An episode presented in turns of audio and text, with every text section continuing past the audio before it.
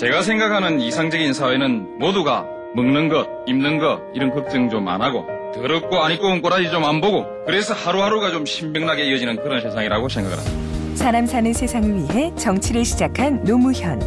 그는 우리 곁에 없지만 그의 꿈은 영원합니다. 노무현 재단은 사람 사는 세상을 위하여 노무현의 가치와 철학을 전합니다. 노무현 재단의 후원 회원이 되어 주세요. 1688-0523 존경하는 국민 여러분, 안녕하십니까? 홍대지회 복 많이 받으십시오. 참여정부 지난 4년간 정책 그리고 실적을 말씀을 드리겠습니다. 제가 실적이라고 하니까 참여정부에도 실적이 있냐? 이렇게 말씀하시고 싶은 분들이 분도 계실 텐데 있습니다. 문민 정부도 국민의 정부도 다 실적이 있지만 우리 다 잊어버리고 묻어버리고 넘어갔지요. 지난 일을 보고 드릴 것입니다. 그러나 비전과 전략을 가지고 일을 했기 때문에 또 비전과 전략이 나올 것입니다. 역사에 단절이 없으니까 미래의 얘기도 나올 것입니다. 연설문을 또박또박 읽었으면 좋겠는데 한 시간 동안 제가 할 텐데 그렇게 읽으면 너무 지루할 것 같아서 이렇게 메모를 가지고 말씀을 드리도록 그렇게 준비를 했습니다. 원고를 다 썼습니다. 두 시간 분량인데요. 앞으로 이걸 한 시간 안에 다 말씀을 드리다, 드리도록 하겠습니다. 먼저 민생 문제부터 말씀을 드리겠습니다. 민생이라는 말은 저한테는 이게 송곳입니다. 또 목에 가시 같은 말입니다. 민생이라는 말만 들으면 한없이 가슴이 아프고 목에 걸린 가시처럼 음, 불편합니다. 후보 시절에 저는 국민 여러분께 서민 대통령이 되겠다 이렇게 약속을 했습니다. 그런데 지금 우리 국민들은 저를 아무도 서민 대통령이라고 생각하는 것 같진 않습니다. 참 저로서는 슬픈 일입니다. 면목도 없습니다. 민생 문제라는 것은 어느 시대 어느 나라에나 다 있는 일입니다. 근데 지금 왜 민생 문제가 이렇게 특별히 문제가 되냐 하면 요즘 민생 문제는 옛날에 있던 민생 문제하고 다르다는 것이죠. 세계화, 정보화, 시장이 넓어지고 승자 독식의 시대가 됐기 때문에 양극화가 심해진 것이죠. 양극화 때문에 요즘 민생이 심각해진 것입니다. 양극화라는 것은 세계적인 현상입니다. 미국에도 있고 일본에는 아주 심각하고 우리 한국은 90년대부터 시작이 됐습니다. 그런데 아주 불행하게도 우리 한국은 태풍을 만났습니다. 97년 외환 위기 기억하시죠? 10년 전입니다. 97년에 1만 7천 개의 기업, 98년에 2만 3천 개의 기업이 부도가 났습니다. 요즘 1년에 3천 개 정도 부도가 나니까 얼마나 많았는지 잘 아실 것입니다. 그냥 있던 평소에 있던 실업자 50만 명에 100만 명이 보태져서 150만 명의 실업자가 길거리에 나오게 됐습니다. 이분들이 갈 데가 없으니까 택시, 화물차, 음식점 전부 시작하니까 이게 공급 과잉이 되지요. 그러니까 이제 뭐 화물차 가진 사람은 할부금을 낼 수가 없고 음식점 하는 사람은 집세도 낼 수가 없고 그러니까 화물연대는 파업을 하고 식당 주인들은 솥단지 들고 과천청사 앞에 오신 것이죠. 외환위기에서 살아남은 기업들이 정규직 채용을 꺼리고 전부 비정규직을 채용하니까 비정규직이 늘어나서 작년에는 546만 명까지 늘어났습니다. 최근에 와서 조금 줄어들고 있습니다. 97년 외환위기가 기업 부도라고 한다면 2003년도의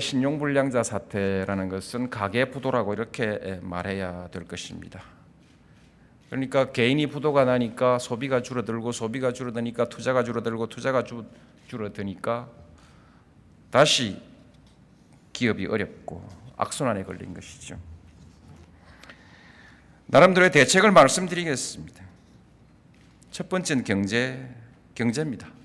경제가 잘 되면 민생이 좀 좋아지지요. 그러나 경제가 잘 된다는 것이 그렇게 쉬운 문제가 아니죠. 가장 중요한 것은 양극화 문제가 해소가 되어야 됩니다.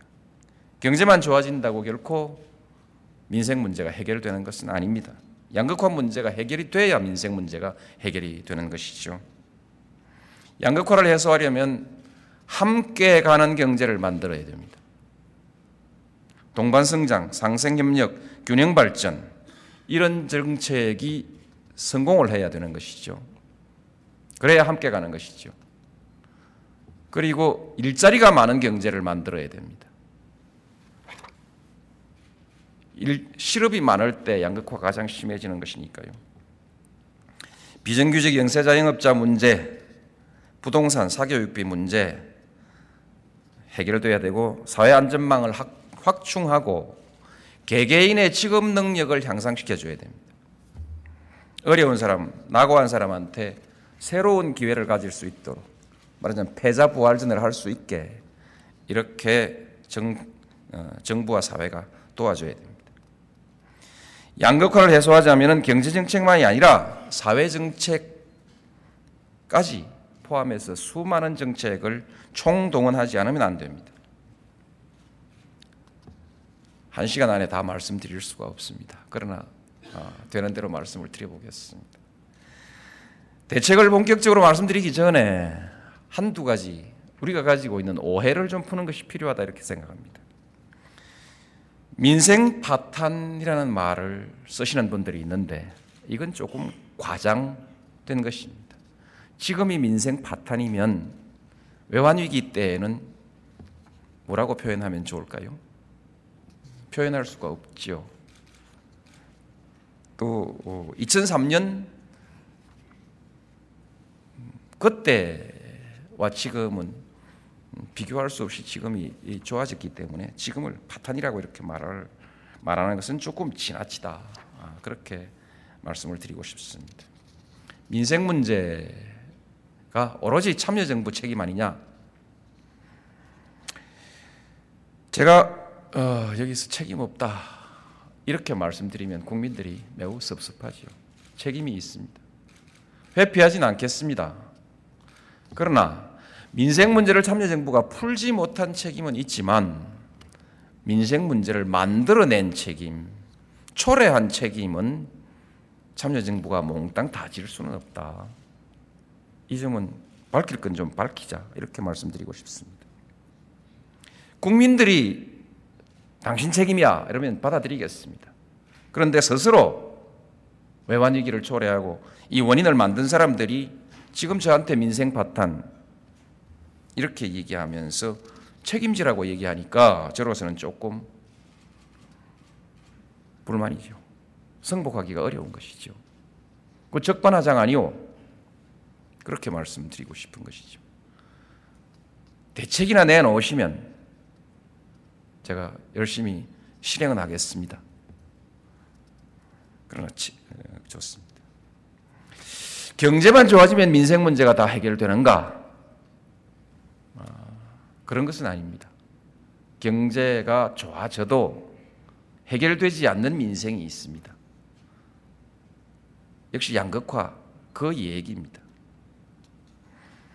요즘 뭐 기업들 사정은 상당히 많이 좋아졌다고 하지만 민생 문제는 더 어려운 사람은 더 어려워집니다. 이것만 설명하는데 또 몇 분 해야 되는데 넘어가겠습니다. 민생 문제를 너무 쉽게 말해서도 어, 안 됩니다. 민생 문제는 그렇게 쉽게 풀리는 문제가 아니고 어, 시간을 두고 어, 차근차근 풀어나가야 됩니다. 내가 집권하면 금방 푼다. 옛날에 많이 들어본 소리입니다. 그런데 여러분 대통령 바뀌고 난 뒤에 민생이 확 달라진 경험이 있습니까? 그건 사실이 아닙니다. 여러 가지 정책을 종합하고 많은 시간 축적된 결과가 결과가 오늘의 민생으로 나타나는 것이기 때문에 너무 서두르지 말고 정석대로 차근차근 가야 한다. 그렇게 말씀드리고 싶습니다. 제일 중요한 것이 경제라고 했습니다. 경제 문제를 말씀드리겠습니다. 경제 문제도 이기를 정확하게 하려면은 용어를 조금 구분해 쓰는 것이 좋습니다. 경기는 경기고 경제는 경제입니다. 근데 지금은 경기를 가지고 전부 어, 경제라고 이렇게 말하는 분들이 있는데 이건 정확하지 않습니다.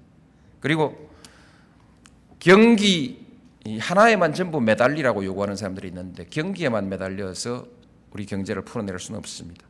중장기 잠재 성장력이 중요한 거 아니겠습니까? 그리고 경제가 경제로만 되는 것은 아니고 그 밖에 경제가 잘 될 수 있는 여러 가지 환경이 필요한 것이거든요. 환경을 좋게 해야 경제가 좋아지는 것입니다.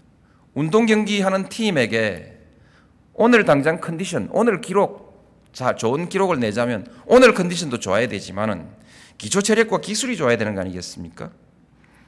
그 다음에 기, 그 다음에 선수의 잠재적 선수의 층, 운동장 시설, 경기 운영 이런 모든 조건이 합쳐져야 좋은 기록이 나오는 거 아니겠습니까? 환경이 중요합니다. 그래서 단기적인 경기를 가지고 전체 경제를 어, 말할 것이 아니라 멀리 보고 종합적인 전략으로 대책을 세워야 한다. 그렇게 생각합니다. 다 알고 계시죠? 당연한 얘기인데 많은 사람들이 단기적인 경기 상황을 마치 경제의 전부인 것처럼 그렇게 생각하고 경제를 단정적으로 평가해서 우리한테 많은 혼란을 주고 있기 때문에 그래서 제가 다시 설명을 드린 것입니다. 그래서 저는 오늘 거시경제 성장 잠재력 그리고 더 좋은 경제를 위한 경제 환경 이 세 가지로 나누어서 말씀을 드리겠습니다. 경기 관리, 거시경제 관리에 대해서 말씀을 드리겠습니다. 참여정부 경기 관리만큼 혼란스러운 것이 없습니다. 어느 때는 인위적인 경기 부양 안 한다 아, 이런 제목으로 은근히 참여정부가 경제에 관심이 없다 이런 비난 쪼의 보도가 나오다가 또 어느 때는 선심성 경기 부양책 아니냐 아, 이런 지적을 또 해 옵니다. 그러니까 국민들이 헷갈리는 것이죠. 이것은 좀 정확하게 말해야 합니다. 참여정부가 말한 것은 무리한 경기 부양책을 쓰지 않겠다 이렇게 말했습니다. 무엇이 무리한 경기 부양책이냐? 원칙을 벗어난 후유증이 있을 수 있는 것을 무리한 경기 부양책이라고 그렇게 말할 수 있습니다. 왜 제가 그것을 강조했냐? 왜 무리한 경기 부양책을 쓰지 않겠다고 말했냐 하면은 과거에 무리한 경기 부양책 때문에 우리 경제가 골병이 들었던 일이 있기 때문에 골병이라는 말은 괜찮죠? 예, 예. 괜찮은 말이죠? 예. 꿀릴 거 없다 그랬더니 뭐 또 무슨 신문이 하도 나무라길래 골병도 안 되는가 싶어서 국어하기가 힘듭니다. 노태우 대통령 시절에 삼저 호황과 신도시 건설로 인해서 경기가 과열되고 있는데 여기에다가 정시부양 그리고 제조업 경쟁력 강화 대책 무슨 사사 조치인가 이런 것을 했었죠. 그걸로 부동산 값이 엄청나게 올라가고 92년도에 심각한 불황이 왔습니다. 그래서 김영삼 대통령 대통령 되고 난 뒤에 부실기업 받았다 이렇게 말씀을 하셨죠. 그렇게 말씀해 놓고 또 김영삼 대통령은 신경제 100일 취임하자마자 했거든요. 그것도 역시 후유증이 남았죠. 그래서 경상수지 적자가 사상 최대로 쌓이다가 결국 외환위기까지 와버렸지 않습니까? 국민의 정부에서도 99년에 부동산 규제를 풀어버렸죠. 그리고 카드 대출, 길거리에서 카드 파는 것 이런 것까지 전부 그 방치해버렸습니다. 그거 하면 소비가 일어나니까요. 경기가 좋아지니까요. 그런데 그 덕분에 2007년에 2002년도에는 7%까지 성장이 되긴 됐는데 2003년도에 내려와갔죠. 3.1% 성장했습니다. 그건 뭐 제 탓입니다. 제 임기니까요. 그래서 참여정부는 이런 거 안 하겠다. 그래서 무리한 경기 부양책 쓰지 않겠다. 저는 원칙을 지켰다. 이렇게 생각합니다. 그래서 참 어려운 일도 많았습니다. 접대비 50만 원 이상 명세서 내는 정책에 대해서 경기가 이렇게 나쁜데 당신 지금 무슨 짓 하는 거냐? 성산업, 성매매 산업 그거 단속하니까 지금 경기가 엉망인데 성산업 단속하고 있느냐 이렇게 얘기하고 2004년도에는 이제 경제 위기론이 나옵니다. 경제 위기론이 계속 어, 나와가지고 그렇게 해서 어, 비난을 받고 아마추어 정부 이런 말도 나왔었죠. 버텼습니다. 이렇게 버틴 것이 우리 경제 체력을 튼튼하게 지켜줄 것이라고 생각합니다. 저는 이 효과가 지금부터 나올 것이라고 생각하고 다음 정부에서 제대로 효과가 나올 것이라고 저는 그렇게 생각합니다. 참여정부가 적어도 경기 관리에 있어서는 넘겨받은 위기를 무난히 관리했다. 저는 이렇게 생각합니다.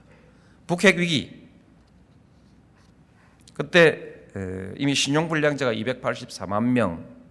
당연히 소비가 내리막이죠. 그리고 은행이 해외에서 돈 빌리는데 거기에 가상금리가 엄청나게 올라 버려 가지고 사실상 우리 은행이 해외에서 돈을 빌릴 수가 없었습니다.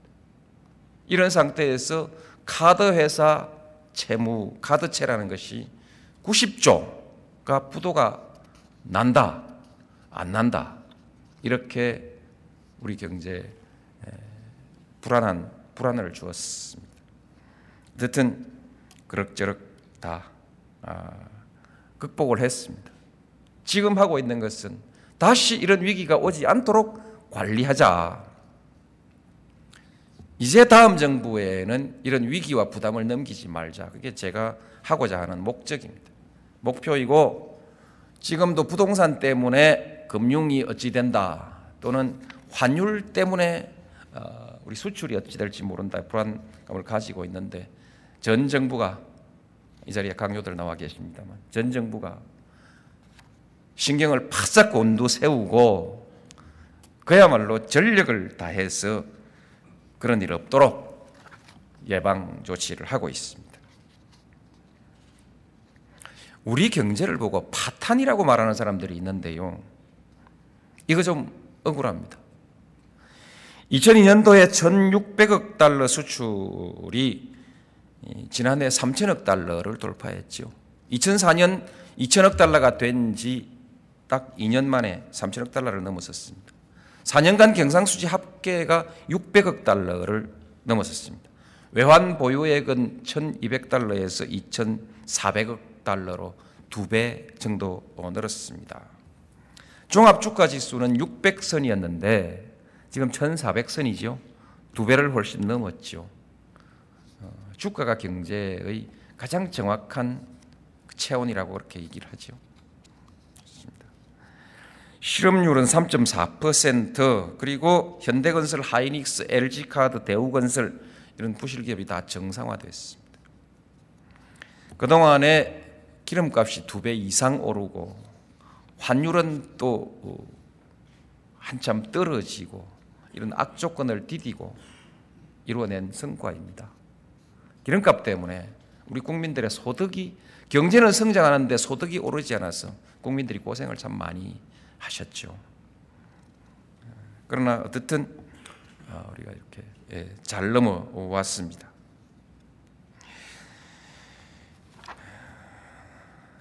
다음에는 우리 경제의 성장률에 대한 인식을 좀 바꿔야 됩니다. 2003년에 3.1% 했고 2004년에 4.6%, 2005년에 4%, 2006년에 5% 정도 했는데요.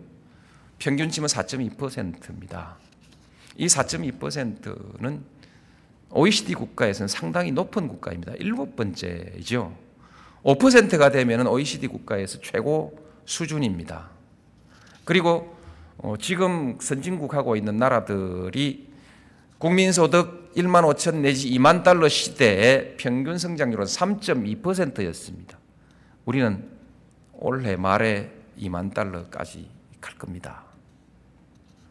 그러니까 국민소득 2만 달러 하는 나라가 6% 7% 성장 안 한다고 아우성 치면 이건 좀 곤란하다는 것이죠. 앞 그래서 지금을 파탄이라고 한다면은 앞으로 우리 경제는 영원히 파탄이다. 왜냐? 5%가 파탄이니까 그 이상 못 올라가면 계속 파탄이지 않습니까?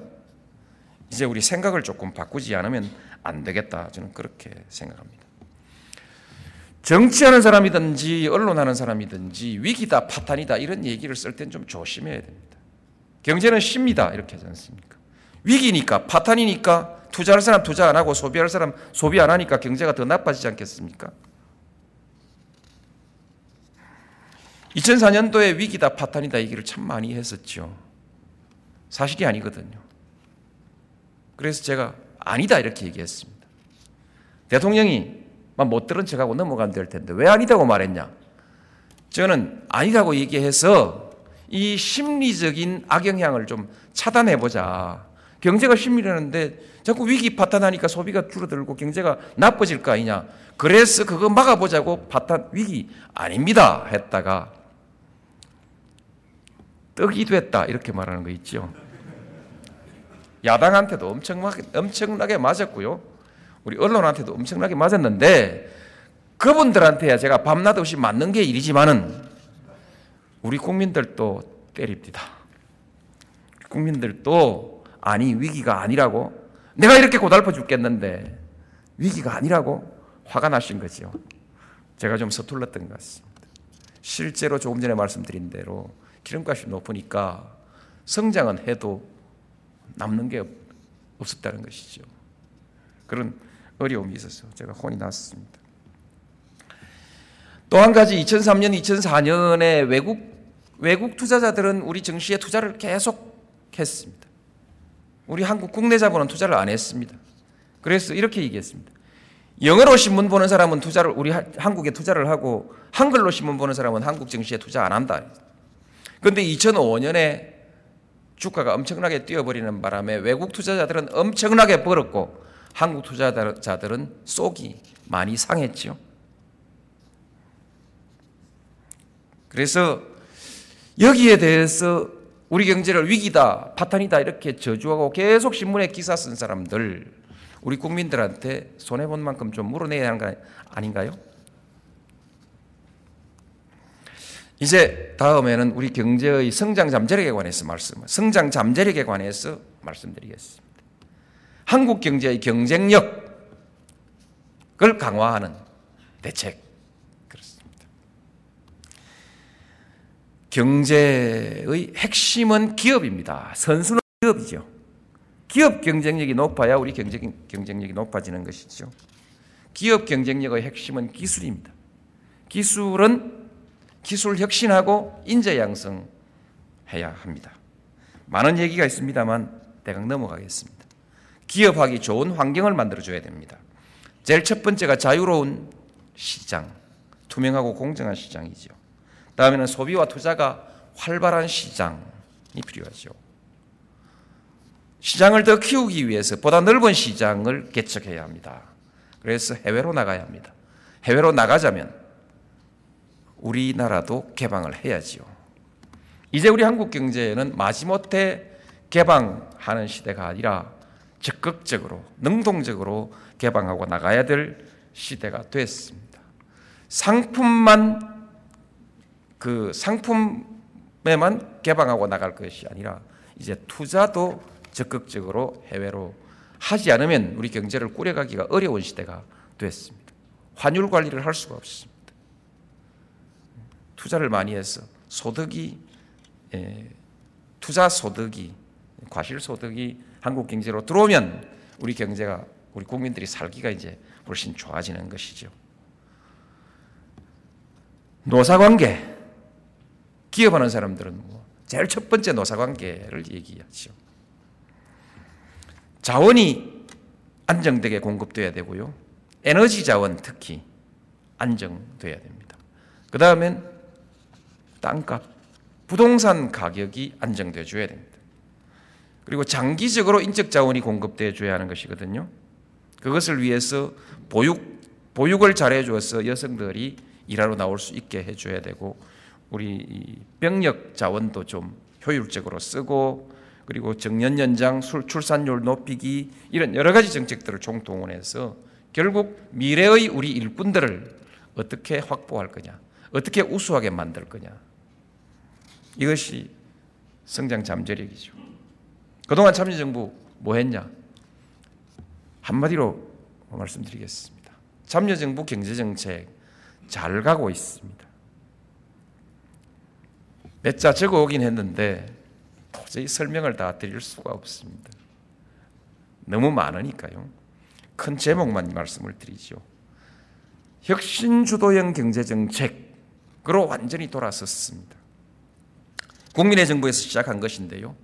참여정부에서는 혁신 주도형 경제로 우리 경제가 완성이 됩니다. 모든 경제 정책이 양적 성장이 아니라 기술과 인재 중심의 질적인 발전 전략으로 이렇게 예, 나가고 있습니다. 이제 따라가는 경제가 아니라 우리 경제가 앞서가는 그런 경제입니다. 앞서가는 경제는 어렵죠. 왜냐하면 세기를 내야 하니까요. 연구개발 예산은 2002년도에 약 6조 원에서 올해 10조 원 규모로 한 60% 정도 어, 늘렸습니다. 과학기술부 장관 부총리가 됐고 그 밖에 산학연, 뭐 혁신 체계, 대등연구개발 특구, 혁신 클러스터, 과학기술 평가 시스템 뭐그 다 말씀드릴 수가 없고요. 이공계 출신 우대 정책 스위스 국제경영개발원은 우리의 기술 경쟁력을 2003년 27위로 평가했는데 지난해에는 6위로 평가했습니다. 국제 특허의 출원 건수가 세계 6위 가 됐습니다. 어떤 음, 교수 한 분이 한국이 제 세계 7대 기술 강국에 들어갔는데 왜 그 자랑하지 않느냐 이렇게 물어봅니다. 그래서 7대 강국 맞느냐고 물었더니 이거 다 종합하면 7대 강국이라고 말할 수 있지만 그러나 딱 누가 네 7등이다 이렇게 이름 매겨준 사람이 없으니까 그거 잘못 꺼냈다가 코 다칩니다. 그래서 7대 강국 이렇게 말하지 않겠습니다만 그점 같다 이거죠. 네. 물론 참여정부에서 다 잘한 거 아닙니다. 뭐 민정부에서도 했고요. 가장 결정적으로는 김, 국민의 정부입니다. 국민의 정부의 나노 나노 기술 투자 그리고 IT 이 말하자면 광대역 통신망의 확충 이런 것이 오늘날 IT 산업을 세계 최고 수준으로 끌어올린 원 동력 아니겠습니까? 그러면 참여정부 너는 뭐하냐? 우린 10대 성장 동력이 있습니다. 와이브로가 있습니다. DMB도 나오고요. 그 밖 하여튼 10가지 10가지 다 못 외웁니다. 넘어가겠습니다. 뭐 했다, 뭐 했다 이렇게 말씀드리려면은 한 10시간 정도 주시면 저도 적어봐서 말씀을 드리겠는데 저도 10시간 하면 힘들고 10시간 들어주실 분들도 없고 뭐 대강 넘어가겠습니다. 어, 기업하기 좋은 환경을 위해서 민주주의와 시장 경제 국민의 정부에서 내놓은 것이죠. 참여정부에서는 투명하고 공정한 시장을 더욱더 어, 강화했습니다. 높아졌죠? 투명성이 높아졌죠. 그렇습니다. 이상더 정경유착도 없고 관치 경제도 없고 관치 금융도 없습니다. 기업들은 더 이상 청와대 눈치 보지 않습니다. 청와대 대출 좀 알선해 달라고 부탁하는 사람도 한 사람도 없습니다. 청와대가 별 볼일 없게 된 겁니다.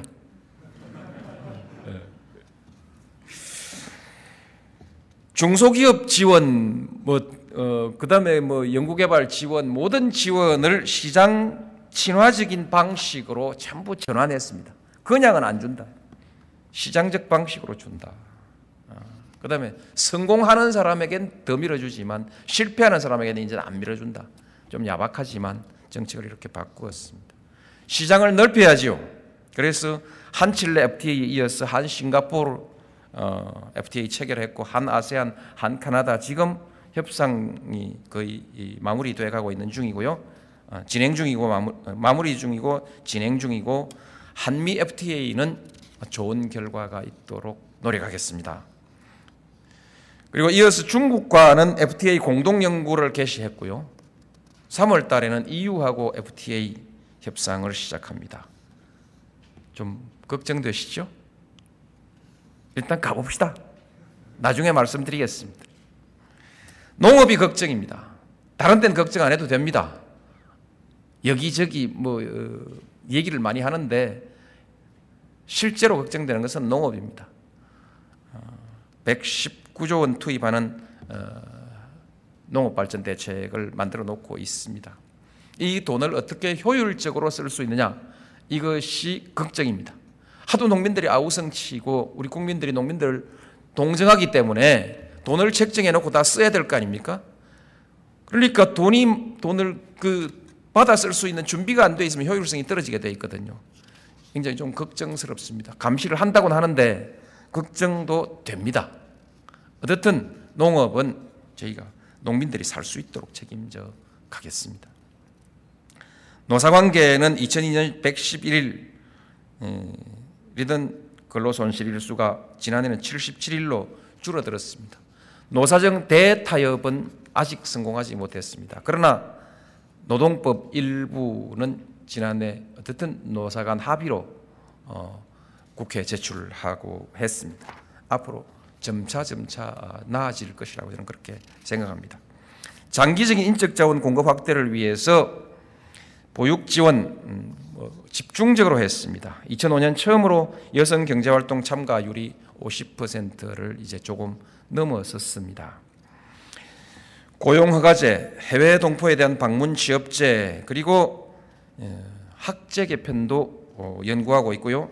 병역제도 개편은 어, 월말에 곧 발표할 것입니다. 정년 연장 이런 것들이 전부 선심성이 아니고요. 우리 경제 인적 자원을 공급하기 위한 어, 그런 정책들입니다. 저출산 고령화 시대에 대한 대비도 착실하게 하고 있습니다. 참여정부는 이, 아, 시간이 안 되겠는데요. 참여정부에서 17개국을 돌아다니면서 자원 확보량을 52억 배럴에서 142억 배럴로 2.7배 확대시켰습니다. 자원 개발 예산은 2,800억에서 9,200억 원으로 3배 늘렸습니다. 열심히 하고 있습니다. 규제 문제에 대해서는 그냥 넘어가야겠습니다. 시간이 많이 지났습니다. 지속적인 경제 발전을 위한 사회적 환경에 대해서 말씀드리겠습니다. 음, 국민 생활이 안정된 나라 어, 여기에 사회복지에 관한 여러 가지 얘기들이 들어 있습니다만 시간 관계상 이것을 한마디로 사회정책 내지 사회투자로 말씀을 드리겠습니다.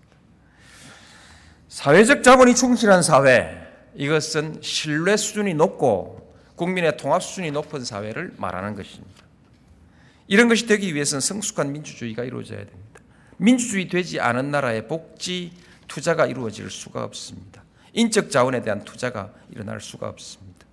아, 그리고 사회적 자본 신뢰도 성장할 수가 없습니다. 그래서 민주주의라는 것이 우리 경제의 필수적인 요소다. 그 다음엔 안보, 평화 이렇게 그렇죠. 정부도 일을 잘해야 하니까 정부 혁신 해야죠. 참여정부가 어, 바로 이 사회투자 정책에 좀 관심을 많이 가지고 있다고 너 좌파 정부지 이렇게 말하는 분들이 있습니다. 참여 정부는 분배 정부다 이렇게 말하는 분들이 있는데 분배와 성장을 이분법적으로 완전히 나누고는 절대로 우리 경제 성공할 수 없습니다. 분배와 성장이 함께 가야 합니다. 조화롭게 갈 때만 우리가 성공을 할 수 있는 것입니다. 앞으로 사회 투자 정책, 사회적 자본, 민주주의, 안보 정책, 정부 혁신 이렇게 말씀드릴 것입니다만 어, 짧게 말씀드리든 길게 말씀드리든 핵심은 경제는 경제 정책만 가지고 되는 것은 아니고 모든 정책이 종합돼야 경제가 잘 된다는 것. 경제 정책만, 정책만 가지고 경제하는 것은 아니다. 이런 것으로 결론을 내려놓고 들어주시면 좋겠습니다. 사회 투자 결국 사람에 대한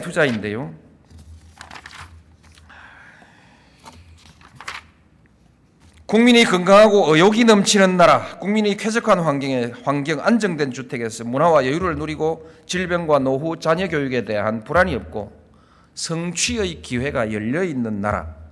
이런 나라라야 창의와 활력이 넘치는 나라가 될 수 있다. 이렇게 만들자. 여기에 투자하자. 이것을 사회 투자라고 하는 것입니다. 물론 환경, 교육, 문화 다 포함되는 것이죠. 지속적인 경제 개발을 위해서, 양극화 해소를 위해서, 그리고 국민 통합을 위해서. 그렇죠? 그래서 사회 투자를 해야 한다. 그렇습니다. 연간 20%씩 복지 재정을 늘렸습니다. 보육 예산은 5배, 장애인 예산은 2002년도 3,200억 원에서 2007년도 6,700억 원 정도로 늘렸습니다.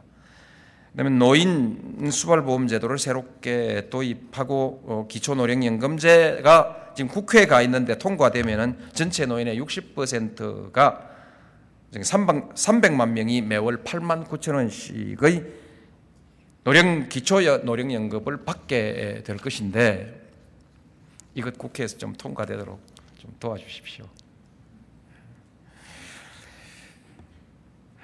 평생 건강 관리 전략 국민의 건강이 공력이다. 그것이 성장 동력이다. 이런 뜻입니다. 서민의 의료비 줄이겠습니다. 고용 지원 서비스 그리고 직업 훈련 시스템은 참여정부의 핵심 프로젝트입니다.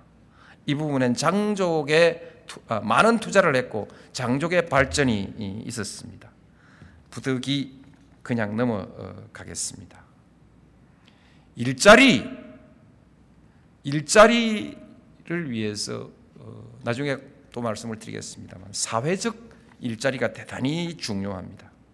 이 사회적 일자리를 확 개발하는 것, 발굴하는 것. 그냥 돈 주면 일자리가 많이 나올 줄 알았는데 실제로 해보니까 그렇지 않습니다. 일자리를 발굴해 내지를 못합니다. 그래서 전 정부가 총동원해서 지난 2년간 사회적 일자리를 발굴했습니다. 그렇지 않았으면 아마 지금 실업자가 굉장히 많았을 실업률이 훨씬 높았을 것입니다. 가고 있습니다. 복지 전달 체계 넘어가겠습니다. 결국 교육, 환경, 문화, 체육 이 모든 것이 투자다. 그런데 한국의 사회 투자는 아직 갈 길이 멉니다. 조금 전에 참여정부가 투자를 좀 한 것처럼 말씀드렸는데 실제로 세 발의 피다 이 말씀입니다. 괜찮죠? 세 발의 피? 아, 불안했어요. 예. 문민정부에서는 이 공공사회 지출이 3.2 GDP의 3.2%, 국민의 정부에서는 5.6%, 그리고 참여 정부에서는 작년도 어, 작년도 통계는 안 나와 있고 2005년도 통계가 8.6%인데 이것은 미국, 일본의 절반이고 유럽의 3분의 1 수준입니다. 절반 하니까 아무것도 아닌 것 같지만 그 엄청난 차이입니다. 작은 거 아니거든요. 굉장히 큽니다. 2030년까지 OECD 평균 수준 말하자면 21%로 간다. 이것이 참여정부가 만든 2030의 목표입니다. 작은 정부, 작은 정부 하는데 이 돈에 관한 한 작은 정부 얘기하면 안 됩니다. 권력을 행사하는 데 있어서는 작은 정부 해도 좋은데 국민을 위해서 국민의 수요를 충족하기 위해서 국민에게 서비스하는데 작은 정부 되면 안 됩니다. 그런데 지금 우리나라에서 작은 정부를 얘기하는 사람들은 이 서비스를 줄이자는 것이거든요. 유럽에서 복지 지출 때문에 경제 성장에 부담이 됐던 시절이 있었죠. 그때 줄이자 줄이자. 그래서 작은 정부론이 나온 거 아니겠습니까? 한국은 절반도 안 되고 3분의 1도 안 되면서 무슨 작은 정부 얘기를 할 수 있습니까? 그래서 작은 정부 얘기 접어놓고 한국은 효율적인 정부 이렇게 예, 하자. 경제 사회 정책을 말씀드렸습니다. 여기에 개별적으로 몇 가지 말씀을 드려야 됩니다. 한미 FTA 문제, 양극화 해소 문제, 동반 성장, 뭐 이런 균형 발전, 일자리, 비정규직, 부동산, 교육, 이건 하나하나가 전략 과제거든요. 말씀을 드려야 되는데 시간이 이미 40분이 지나버렸습니다. 얘기할 시간이 없습니다. 답답하네요. 또 김영옥 김용옥 선생 강의 하시는 거 보면요. 엄청 부러워요. 야, 나도 10시간만 다 10시간만 주면 그냥 일주일에 1시간씩 10주간 뭐 내가 제가 꼭 말을 잘해서가 아니고 하고 싶은 말이 많다는 것이죠. 국민들에게 전달하고 싶은 얘기가 참 많은데 그렇습니다. 제가 지금 드리는 말씀 이거요. 제가 열 번, 수십 번 얘기했습니다. 했는데 우리끼리만 얘기하고 이게 국민들에게 전달이 안 되는 거죠. 답답하죠. 개방 대세입니다. 산업혁명 시대 기계 파괴 운동이 있었고 어, 정보화 시대 컴퓨터를 거부하는 운동도 있기는 있었는데 그것은 다 성공하지 못했습니다. 세계화 시대의 개방을 반대하는 것은 절대로 성공할 수 없습니다. 한국의 진보 세력 확실하게 생각을 좀 잘해야 됩니다. 개방을 반대하고는 한국이 세계 역사의 대세를 탈 수도 없거니와 반대하는 사람들이 한국의 주도적인 역할을 할 수도 없다. 그래서 한국의 주류가 돼서 한국 사회의 미래를 한번 떠짊어지고 떠맡아 보고 싶다는 생각을 가지고 있으면 이 개방 문제에 대해서는 생각을 좀 바꿔 주셔야겠다. 진보 세력은 이 생각 바꾸지 않으면 절대로 주류가 되지 못합니다. 농업 문제는 넘어가겠습니다. 대책 세우겠습니다. 94년도에 WTO 가입 문제로 온 나라가 팔칵 뒤집어졌는데 김 영삼 대통령 자리를 걸고 지키겠다 했는데 결국 못 지켰습니다. 세계의 대세이기 때문입니다. 그런데 지금 생각해 보면 그때 우리가 WTO에 가입을 하지 않았다면 우리 경제가 어떤 꼴이 됐겠습니까? 오늘날 할 말이 없죠. 네, 그렇습니다. 이상더 이념의 문제가 아니다. 오늘 아침에 KTV를 봤더니 멕시코 경제 나프타와 멕시코 경제 국민 생활에 미친 영향이 나오는데 내가 그 지금 중계하고 계시지만 KBS, MBC 옛날 무슨 특집 보도 본 거하고 훨씬 다르던데요.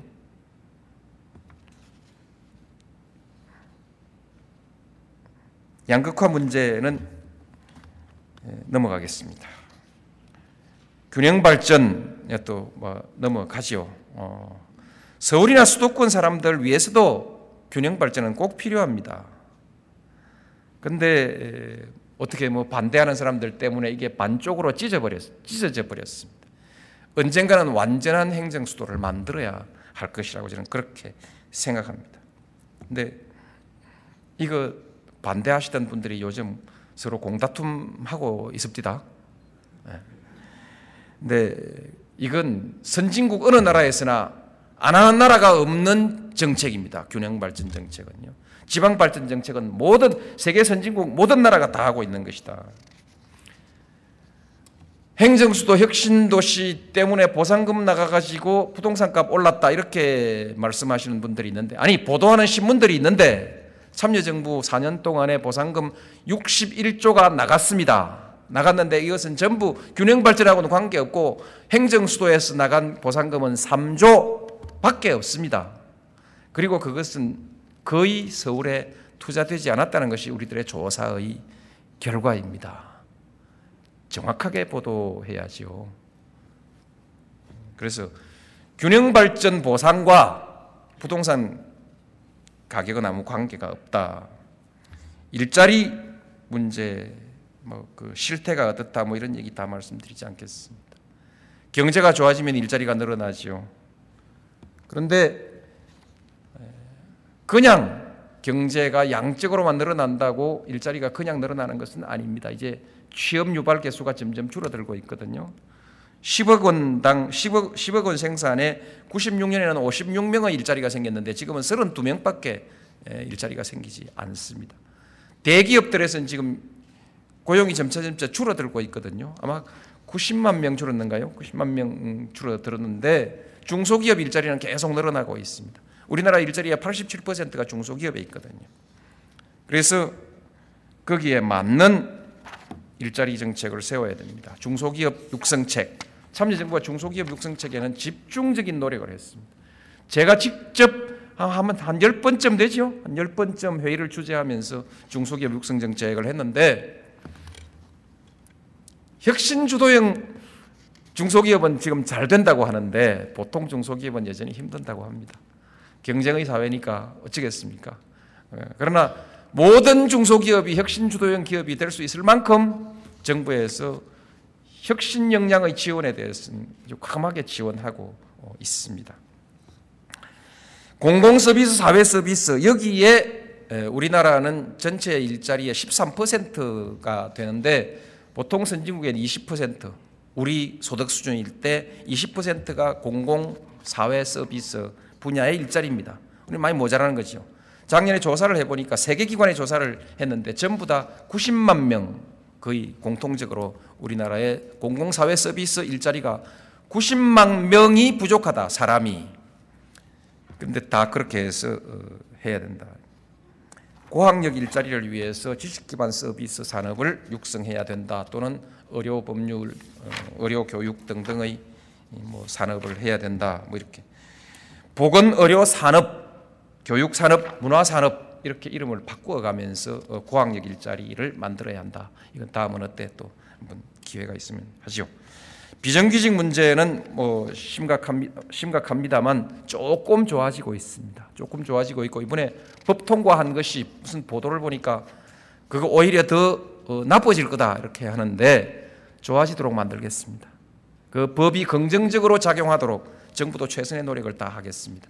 지금 나쁜 조짐이 나타나는 것보다는 좋은 방향으로 나타나고 있는 것이 훨씬 더 지금 많습니다. 많고 큽니다. 좀 노력해 보십시다.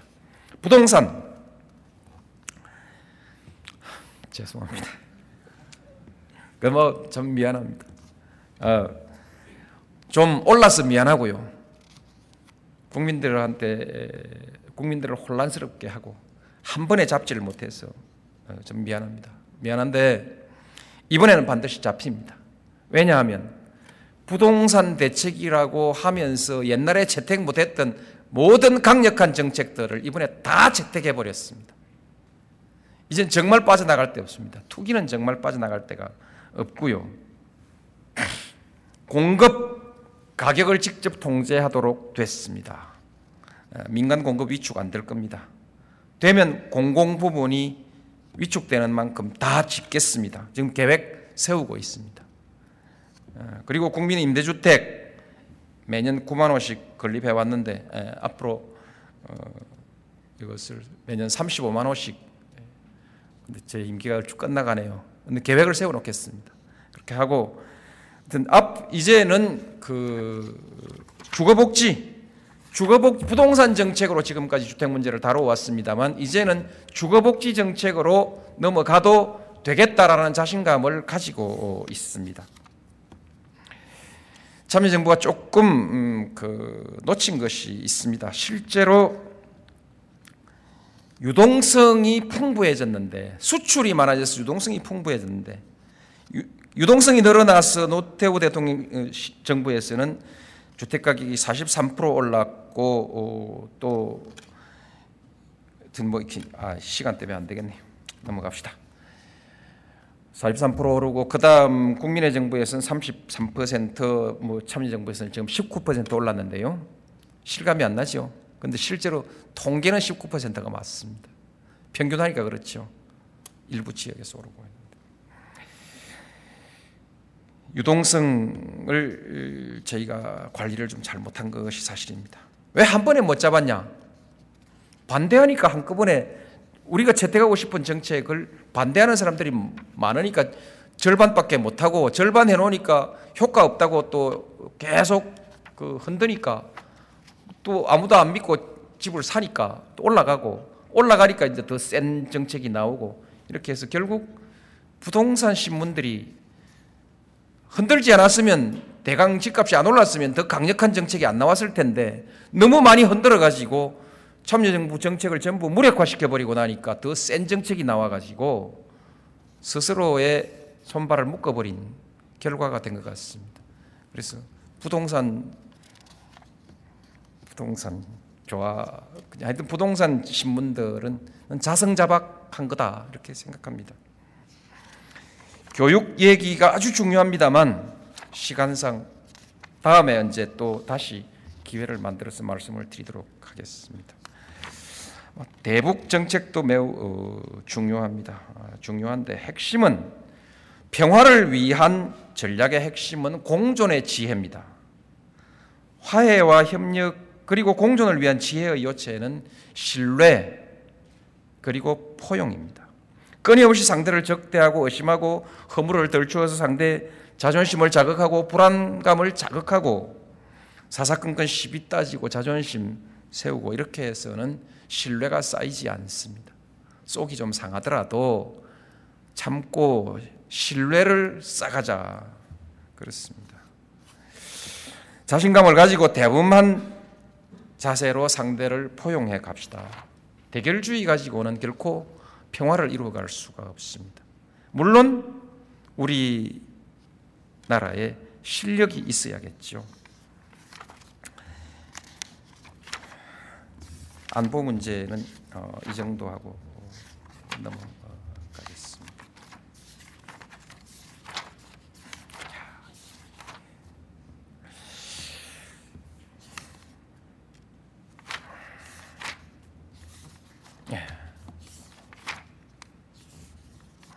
국민소득 2만 달러 시대의 국가 발전 전략 그리고 비전 2030을 말씀드리겠습니다. 2만 달러 올해 갑니다. 늦어도 내년에 갑니다. 그런데 환율 덕분 아닙니까? 환율 원화 가치가 올라간 것은 우리 국민들의 역량입니다. 그렇기 때문에 우리 국민이 한 것이라고 봐야 되겠습니다. 이제 3만 달러 시대로 가야 하는데요. 거기에 적절한 전략이 필요합니다. 변화의 시대에는 거기에 맞는 전략이 필요하고 한국의 약점을 극복할 수 있는 사회 투자가 부족하고 사회적 자본이 낮은 이 약점을 극복할 수 있는 전략이 필요합니다. 그 전략이 민주주의와 시장 경제 혁신 여기에는 기업 혁신과 정부 혁신을 포함합니다. 능동적인 개방, 동반 성장, 균형 발전, 사회 투자, 사회적 자본, 그리고 평화의 동북아시아 여덟 가지입니다. 이 전략만 가지고 가면 우리는 반드시 성공합니다. 하나라도 빠지면 문제가 생깁니다. 그 민주주의 시망 시장 경제에 대해서는 아직도 재계와 우리 농민 또는 노동계에서 양쪽에서 반대가 있기 때문에 이걸 빼질 못하고 그냥 넣어놓고 있습니다. 이런 여러 가지 전략들을 전부 종합한 것이 비전 2030입니다. 이름은 함께 가는 희망 한국 비전 2030이고요.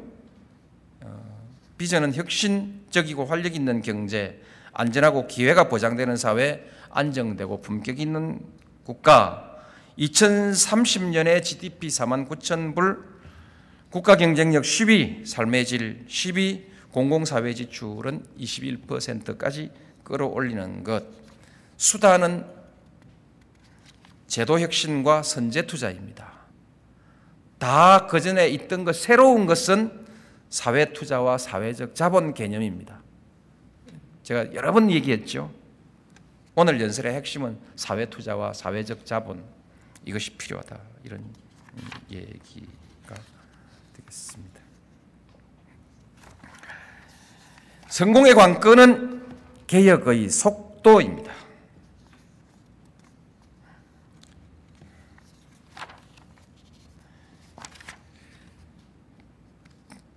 출산율 문제, 국민연금, 사대보험 징수 그 밖에 여러 가지 개혁의 얘기들이 있는데 제가 아무래도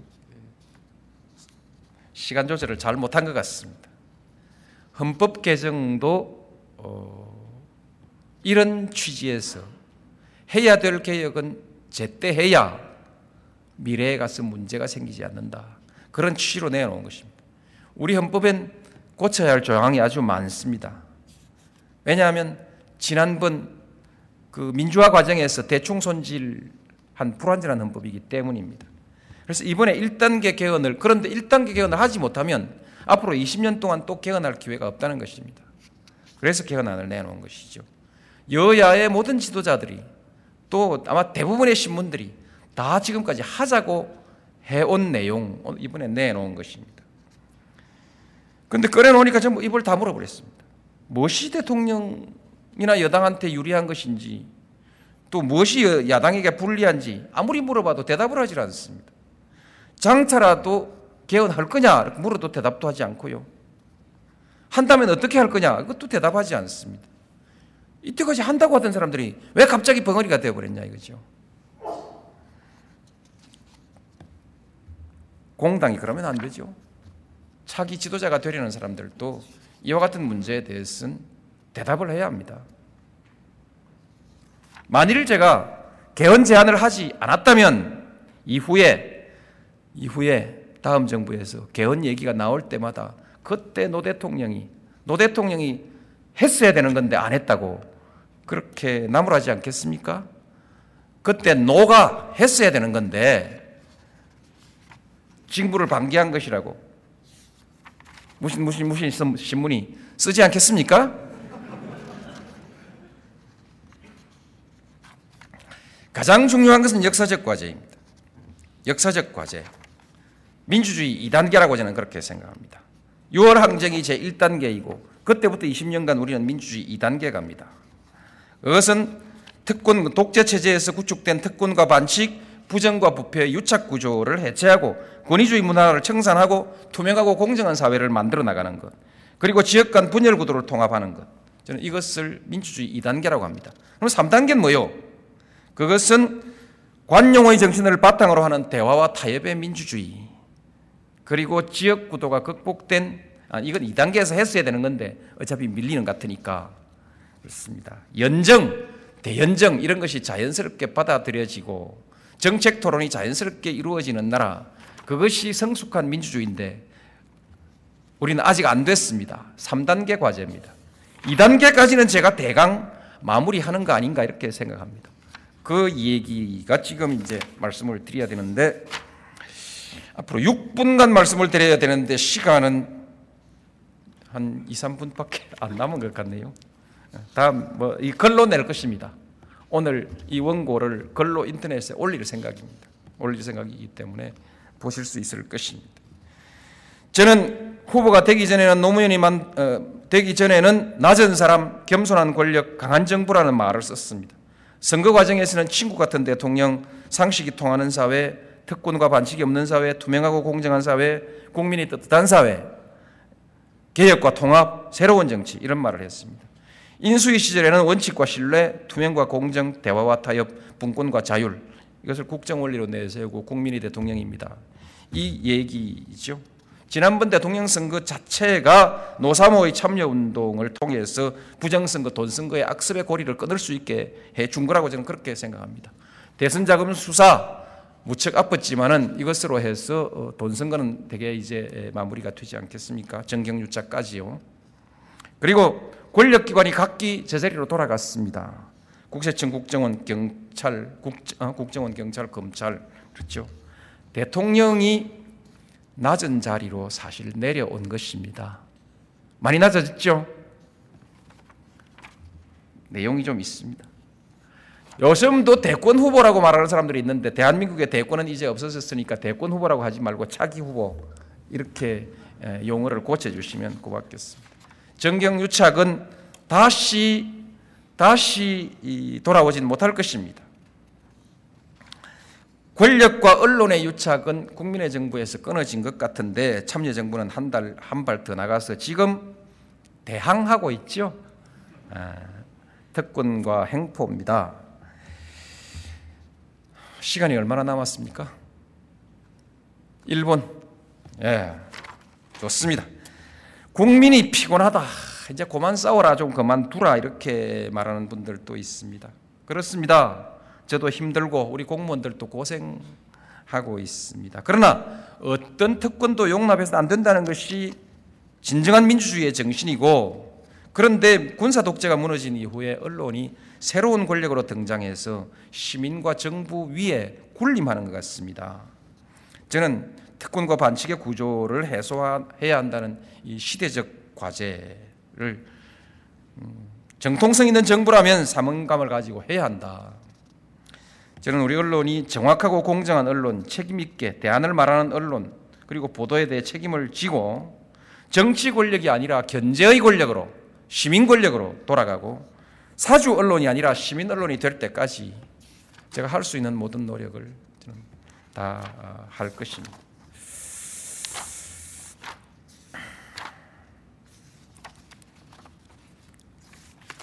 아쉽네요. 제가 처음 대통령에 당선됐을 때 많은 분들이 성공한 대통령 되라 그렇게 축복을 해줬습니다. 그런데 어쩐지 저는 그때 대답을 못했습니다. 그런데 지금 보니까 제 예측이 맞았, 제 불안한 예측이 맞았는지 불행하게도 불안한 예측이 맞아서 아무도 저를 성공한 대통령이라고 말하지는 않는 것 같습니다. 역사에 남을 대통령이 되라 이렇게 요새 그렇게 얘기합니다. 아니면 역사는 평가할 것이다 이렇게 위로해 줍니다.